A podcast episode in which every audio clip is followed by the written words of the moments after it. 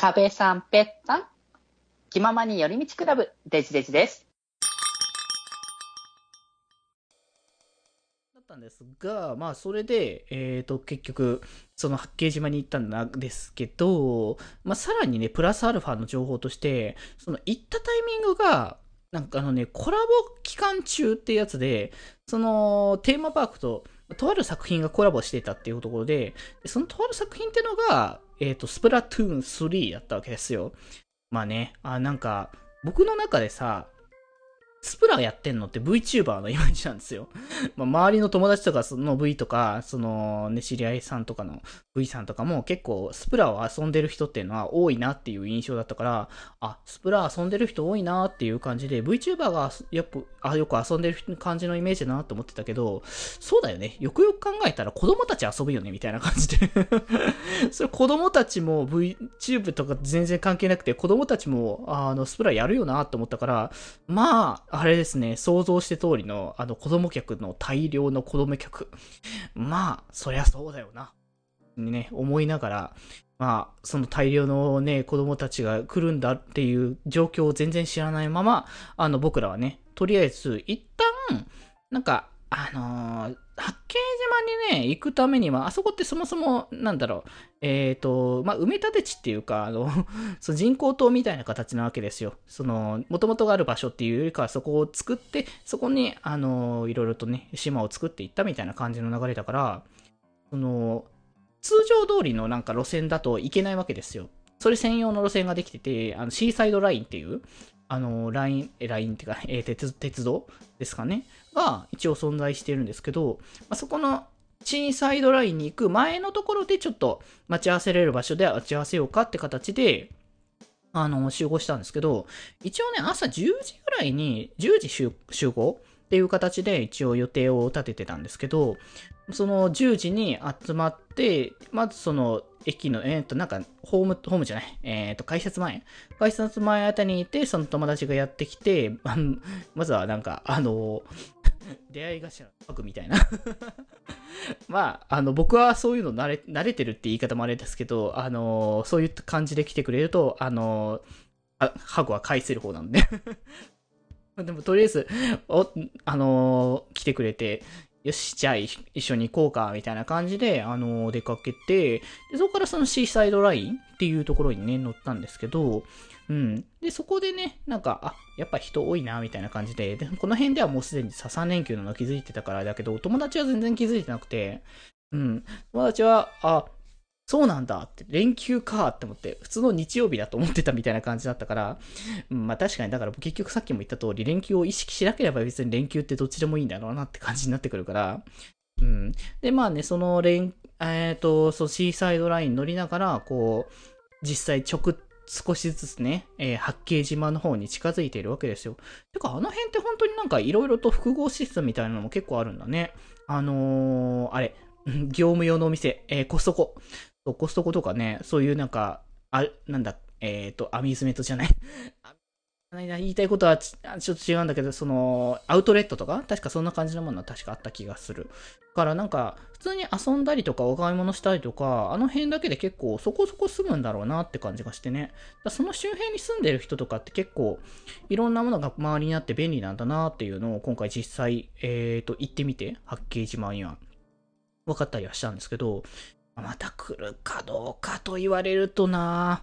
うーん、まあなんか水族館を行くっていうんだったら多分別の場所に行きそうだなっていう気が、まあ別にあそこがその大きい小さいとかそういうことは置いといて、同じ場所行くよりかは他にも選択肢があるんだったら行きたいなっていう、あの感じがするから多分あれなんですけど、うーん、まあ多分また行く機会っていうのは、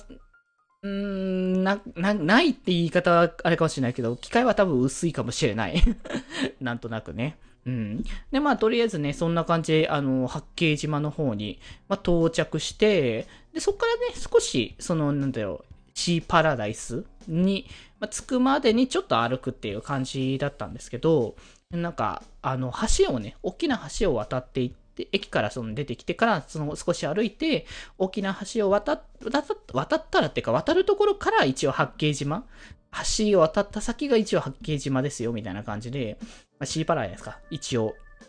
そこになってるって感じで、で、そこね、一応通ってきて、で、なんか遊園地の外観とかさ、まだその時間だったら空いてないところも多かったから、いろいろと、あ、これから開くんだなとかちょっと思いながら、まあ、人はそこそこいるけど、まあまあまあぐらいかなって思って見てたんですけど、まあ、だんだんあれなんですよね、あの、水族館側に近づいてきて、一応あの、今回は、事前のなんか、えっ、ー、と、僕は、予約チケットみたいな感じのをね、あのー、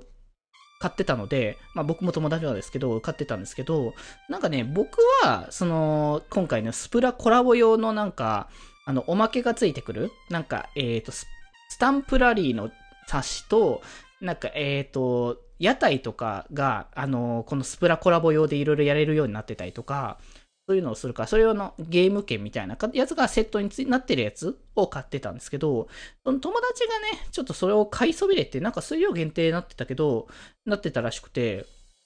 で、結局、うん、買うタイミングがちょっとずれちゃったせいもあって、その友達が買えなくてっていうのがあったから、まあグッズはね、単品で買えるらしいから、まあ全然いいかって思って、まああれだったんですけど、だからそれぞれ違うチケットを買ってたんですよ。これもちょっとね、あの、一つね、トラブルの原因の一つだったんですけど。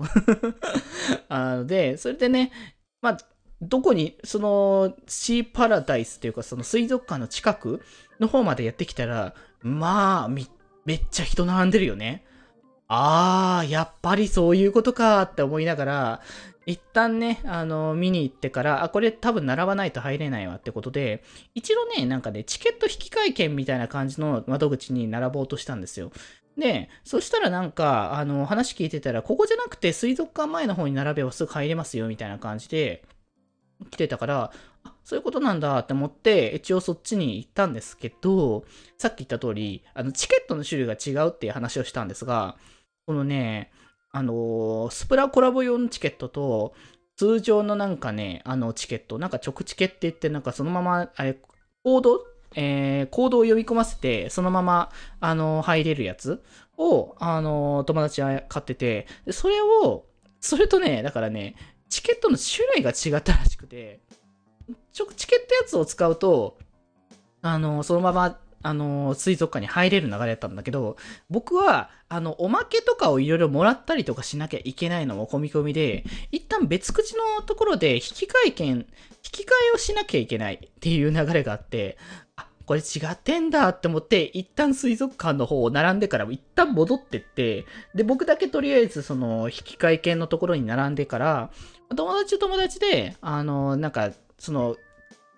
前売り券の方は買えな買えなかったから、事前、そのグッズだけ先にちょっと買ってくるね、みたいな感じで行ったんだけど、あの、結果的にはね、グッズだけ買いに来た友達がね、先に待ってるっていう感じの。